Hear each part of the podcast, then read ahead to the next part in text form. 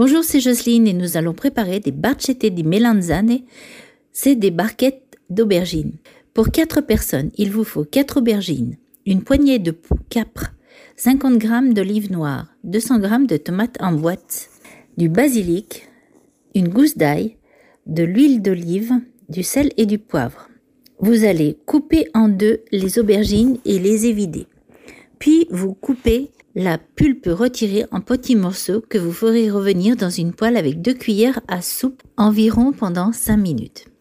Dans un saladier, vous allez mélanger les tomates coupées en petits dés, les capres dessalés, les olives coupées en petits morceaux, puis quelques feuilles de basilic ciselées, une gousse d'ail coupée en petits morceaux et la pulpe d'aubergine. Vous salez, vous poivrez. Vous posez les barquettes d'aubergine dans un plat allant au four et vous les remplissez avec le mélange préparé. Vous ajoutez un peu d'huile d'olive dessus. Vous mettez au four chaud à 150 degrés pendant environ une heure. Puis, vous sortez du four et bon appétit